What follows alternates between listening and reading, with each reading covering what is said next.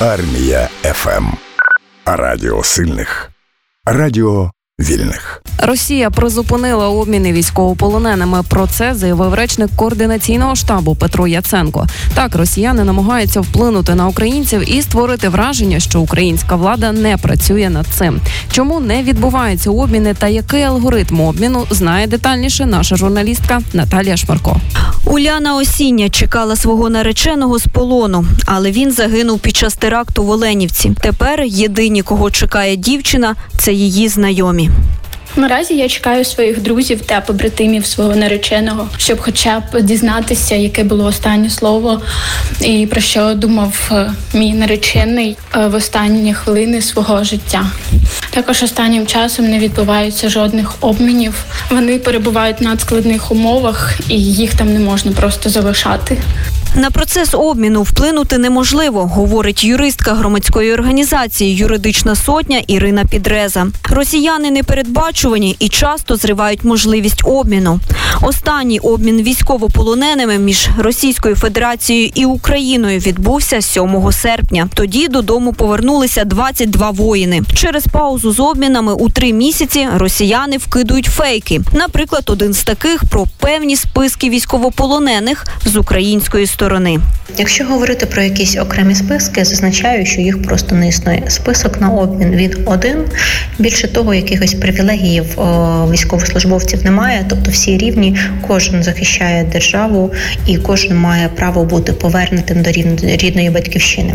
Очікування рідних з полону це тривалий процес. Що потрібно робити рідним? Звертатися до координаційного штабу з питань військовополонених, де їм нададуть консультацію і супроводжуватимуть весь процес обміну. Також родичі військовополонених можуть отримувати їхні виплати до моменту повернення військового. Речник координаційного штабу Петро Яценко говорить, що єдиний, хто затримує процес обміну, це росіяни. Весь цей час ми не сидимо, склавши руки. Україна, координаційний штаб з питань поводження з військовополоненими, фахівці щоденно працюють. Над тим, щоб відновити обміни, і ми постійно продовжуємо переговори. Сьогодні спілкуємося з речником координаційного штабу з питань поводження з військовополоненими Петром Яценко. І почнемо з першого запитання, чому власне призупинилися обміни військовополоненими. Насправді ми можемо тільки здогадуватися, з якої причини російська сторона призупинила ці обміни, оскільки так само у нас в українському полоні перебувають росіяни, російські військові. Логічно було б думати, що російська сторона так само зацікавлена в їхньому поверненні додому, хоча б через те, що серед них є батьки багатодітні, які мають двох, трьох, чотирьох навіть дітей. І ясна річ, що це той аргумент, який ми завжди використовували під час обмінів. Зараз уже третій місяць. Якщо раніше ми повертали е, з полону там щомісячно в середньому там від 100 до 200, інколи навіть 300 наших захисників і захисниць, то і в загальному підсумку ми вже повернули на сьогоднішній день 2598 людей. То за останні три місяці цифри значно зменшилися. Тому я припускаю, що такі е, дії з боку країни-агресорки представників обумовлені тим, що вони намагаються розхитати внутрішню ситуацію в Україні. Вони хочуть переконувати рідних і близьких, що мовляв країна нічого не робить для того, щоб е, повертати їхніх рідних і близьких, е, тобто з полону. І насправді це для них важливий важіль для ворога. Це важливий важіль для того, щоб намагатись вплинути на українське суспільство, розхитати його єдність. І посіяти недовіру до власне органів державної влади. Чи є у нашої країни план, як поновити ці обміни? Я хочу наголосити, що е, весь цей час ми не сидимо, склавши руки. Україна, координаційний штаб з питань поводження з військовополоненими, фахівці щоденно працюють над тим, щоб відновити обміни, і ми постійно продовжуємо переговори. Переговори не зупиняються. Переговорний процес триває. Російська сторона знаходить е, різні причини для того, щоб відтермінувати ці обміни, але ми працюємо. І в жодному разі ми постійно приймаємо як рідних, і близьких усіх наших представництвах координаційного штабу. В нас є чотири представництва в регіонах у Харкові, в Миколаєві, у Вінниці, у Львові і є центральна громадська приймальня в місті Києві.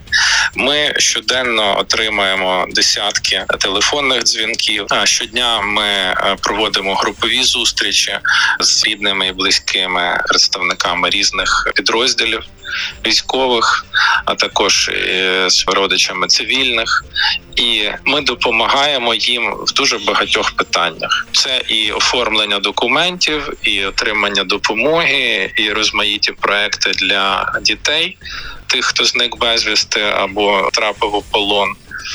І ми, крім цього, дуже е, суттєву роботу робимо на міжнародній арені для міжнародної спільноти, для того, щоб е, ми працюємо так само з міжнародним комітетом Червоного Христа, для того, щоб е, за кордоном інші європейські країни світова спільнота пам'ятали про те, що в російському полоні в дуже негуманних умовах знаходяться досі наші хлопці, наші дівчата, які потребують допомоги, які потребують, хоча б покращення умов їхнього там перебування, і ми робимо все можливе ми пам'ятаємо про кожного і робимо все для того, щоб якомога швидше витягнути їх з цих жахливих обставин. Хочу наголосити також, що ми маємо справу з ворогом, який прийшов для того, щоб нас знищити, і як країну, і як культуру, і як націю. Вони не визнають за українцями право на існування. Вони не вважають цю війну конвенційною. Е, вони напали для нас для того, щоб нас вбити, пограбувати і знищити. Перемовини з таким ворогом це дуже складна робота, дуже е, напружена. Напружено вони відбуваються, і кожен обмін це унікальна операція. Унікальна операція е, всіх сил безпеки і оборони, головного управління розвідки і інших залучених структур, державних структур так само це йде від е, часом від е, найвищого керівництва держави, тому що всі ці процеси вони дуже дуже складні. Тому в жодному разі ми е, не зуп... ми продовжуємо працювати. У нас є обмінний фонд. У нас є, ми ж не маємо жодної підстави утримувати цих військовополонених. Ми, хоч завтра, готові всіх їх обміняти на наших захисників і захисниць. А ми можемо називати кількість е, якраз е, російських полонених у нас чи це є секретна інформація? Це конфіденційна інформація саме через те, що перемовини тривають. І тому ми її не розголошуємо. Але в нас достатній, цілком достатній обмінний фонд. Е, скажіть ще таку інформацію на вашу особисту думку, чи є ймовірність того, що перед святами обміни все ж таки відновляться, тому що ми розуміємо, що росіяни дуже часто прив'язуються до дат і до різних свят. Ми в жодному разі, звісно, ми хочемо, щоб до е, свят всі якомога більше наших хлопців, наших оборонців, захисників змогли зустріти це ці свята вдома, але е, на жаль, все це залежить від також так само, як і від нас, і від протилежної сторони. Є частина, за яку ми можемо відповідальні бути, а є частина цього процесу, за яку на яку ми на жаль вплинути не можемо. Тому жодних коментарів на цю тему ми не зможемо давати, тому що обмін може бути кожного дня, але знову ж таки е, ми не хочемо вплинути на цей процес і зірвати його. Ми говорили про те, що кількість російських військовополонених ми не можемо називати. А скільки українських військовослужбовців у полоні ми можемо назвати цю цифру чи також ні? Річ в тім, що Російська Федерація не дає Україні офіційних списків військовополонених. І так само вона не допускає представників міжнародного комітету Червоного Хреста до всіх місць утримання в Російській Федерації, і так само на тимчасово окупованих територіях є понад 100 місць, де вони отримують військовополонених. Вони навіть географічно розташовані дуже далеко одне від одного в Україні. Побудована струнка система на відміну від Росії, де є центральні табори де знаходяться військовополонені, де облік централізований, де є доступ міжнародних структур, зокрема міжнародного комітету Червоного Хреста, і вони е, можуть спілкуватися з військовополоненими, переписувати їхні дані, і ці військовополонені мають право зв'язуватися зі своїми родичами. Вони можуть і листуватися з ними, і навіть телефонувати е, в Росії. Такого нема. Тому ми не можемо е, бути впевнені на 100% в кількості. У нас є звичайно дані про більшість наших людей, які там знаходяться, але на жаль, частина з них поки що вважається зниклими безвісти. Тому ми не оприлюднюємо ці дані, оскільки вони е, не будуть остаточні. І якщо ми вже заговорили про списки, то чи дійсно ем, є якісь окремі списки окремих військовослужбовців, які будуть е, обмінюватися в першу чергу, тому що існує у суспільстві такий міф, що є багато окремих списків, а не один. Це не більше ніж міф і чергова, тобто, це в жодному разі жодних списків не існує. Нас згідно з міжнародним е, гуманітарним правом є категорії військовополонених, які мають бути повернені в першу чергу. По перше, це важко поранені і важко хворі. Вони не підлягають обміну, їх репатріюють, тобто їх держава, яка їх утримає, повинна їх передати протилежній стороні без жодних умов.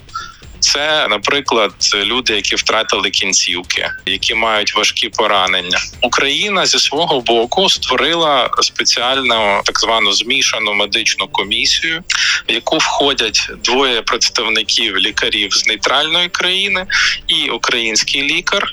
Вони можуть право мають право інспектувати місця утримання, визначати, чи військовополонений потребує він є важко пораненим, важко хворим хворим і чи він потребує цієї репатріації з російського боку. Мала бути створена точно така сама комісія. Вони мали працювати абсолютно от відправляти наших військовополонених нам. Е, вони цього не зробили впродовж понад вже минуло понад три місяці. Жодних рухів в цьому напрямку з тієї сторони немає. Тобто вони навіть не зацікавлені у тому, щоб отримувати назад своїх громадян, і е, тому працювати дуже важко в цьому напрямку. Є також категорія некомбатантів. Тобто е, це військові лікарі, наприклад, військові музиканти, які за правилами поводження з військовополоненими не повинні перебувати в полоні, оскільки вони не беруть участь у воєнних діях. Вони так само утримують цих людей. І дуже велика категорія, на жаль, це ті, хто не може вважатись військовополоненими, але російська сторона їх отримує утримує в неволі. Це цивільні, це люди, які незаконно позбавлені волі. Е, жодних правових підстав утримувати цих людей в місцях ув'язнення у Росії немає. А проте досить багато це значна кількість цих людей. Вони знаходяться на жаль у примусовому в'язненні в Російській Федерації на тимчасово окупованих територіях. Тому ці люди взагалі повинні бути відпущені е, на волю без будь-яких умов, і так само е, жінки для них згідно з міжнародним гуманітарним правом є пріоритетність. Але я хочу наголосити ще на тому, що Росія не дотримується жодних приписів міжнародного гуманітарного права, хоч вона їх підписувала і прийняла. Тому жодних законів, жодних яких якихось е, норм моралі, норм власне якоїсь людяності е, для них не існує. Вони віддають з полону часто за е, якимось дуже незрозумілими для нас принципами. Тому немає жодних списків, немає жодних тобто, це є загальна база. Національне інформаційне бюро вона називається. Туди внесені дані всіх, хто зник безвісти або потрапив до полону. І е, ця база е, використовуються для того, щоб е, запитувати у Росії всіх, хто там перебуває, незалежно від того, чи ця людина вважається зниклою безвісти, чи вона є офіційно підтвердженою через міжнародний комітет Червоного Христа.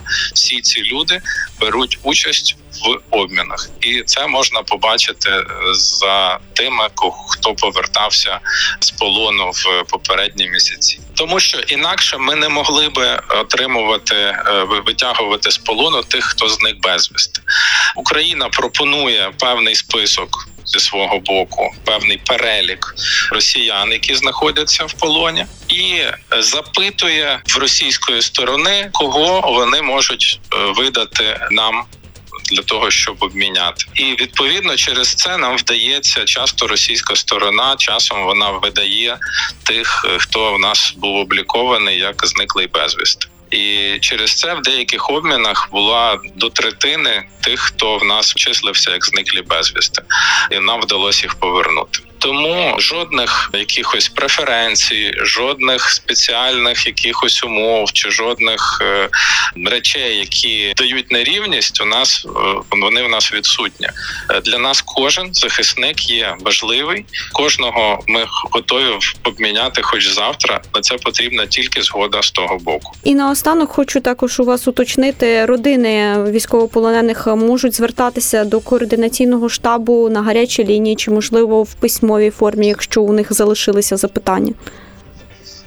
У нас є е, телефонні консультації, тобто можна подзвонити і поспілкуватися з експертом, з консультантом, який надасть допомогу. Можна прийти на індивідуальний прийом, а також можна зареєструватися в особистому кабінеті на нашому сайті kortstab.gov.ua і там дуже проста реєстрація через дію, і можна подати дані про свого близького і побачити всю інформацію, яка є на даний час.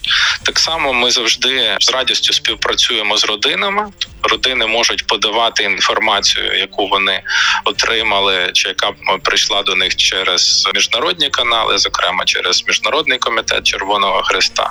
Можна подавати цю інформацію в цей особистий кабінет і бачити, що вона додана, що вона не пропала, не зникла. Можна переконатися в цьому. Це унікальна система, яка зараз у нас розроблена і працює. Аналогів у світі цьому немає, і ця система дозволяє в режимі реального часу бачити, як відбувається пошук, е, ставити запитання, отримувати відповідь. Тобто є як мінімум чотири способи звернутися до нас: це дзвінок на нашу гарячу лінію, на наші лінії консультантів, які яка працює з кожного дня, і в нашому центральному офісі, в е, нашій громадській приймальні в Києві. Всі ці контакти є в нас на сайті.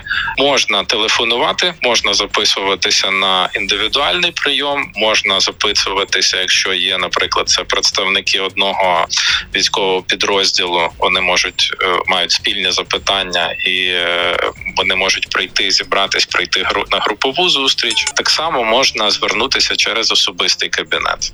Дякую вам за розмову. Нагадаю нашим слухачам, що сьогодні ми поспілкувалися з речником координаційного штабу Петром Яценко. Зокрема, розглянули, чому ж не відбуваються обміни та який загалом алгоритм обмінних процесів.